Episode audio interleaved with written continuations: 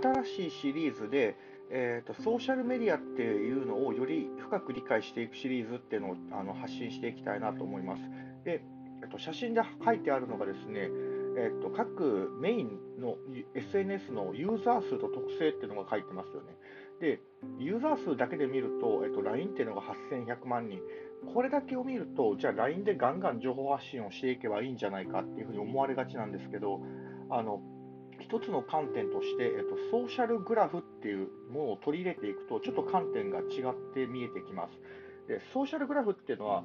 例えば僕が情報発信してる、日頃使ってる SNS っていう中で、誰と密に関わってますかっていう観点ですよね。で、LINE に関して言うと、かあのその SNS を通じて関わってる人っていうのが、職場の人間関係、家族とか、一番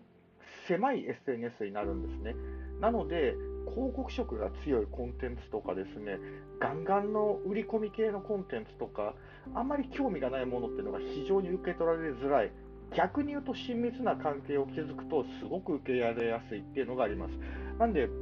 その2位、3位っていうのが、えっと、Twitter、Instagram って書いてるんですけど、ここもちょっと注意が必要で、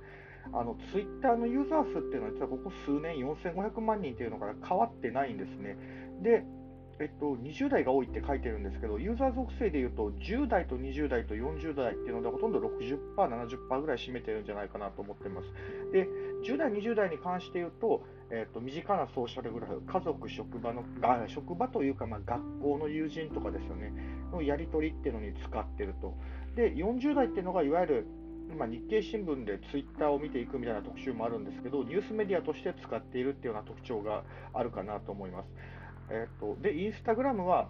えっと、3300万人って書いてるんですけど、これ1年間で1000万人ぐらいおそらくユーザーさんっていうのが増えてるんですね。で、一応この資料上は10代、20代で半数以上占めるとは書いてるんですけど、実質的には40代、50代ぐらいまでほぼまんべんなく近々近しい比率で使われていると。なんで、30代、40代、50代のユーザーっていうのが増えてきてるっていうのがインスタグラムになります。なんで、あの SNS コンテンツを作っていく上で考えていくっていうことで、一番大事なのが、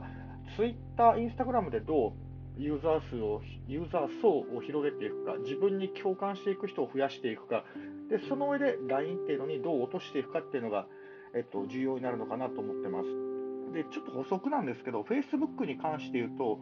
あのよく Facebook おじさんっていう話とか言われると思うんですけど、まあ、どっちかというと身近な人に自分の生活とかえーと、人間の人柄とかを知ってもらうコンテンツかなと思っているので、まあ、LINE に近いのかなっていう感覚は正直ありますよね。で、LINE にコミュニケーション機能っていうのがより充実していると。で、TikTok950 万人。で、10代、20代で半数以上占めるって書いてるんですけど、実質的には10代が9割ぐらいです。で、あのなかなか伸びるんじゃないか、広がるんじゃないかっていう中で伸びてないっていうのがあるんですけど、あの裏返して言うとなんですけど、10代をターゲットにしているビジネスであれば、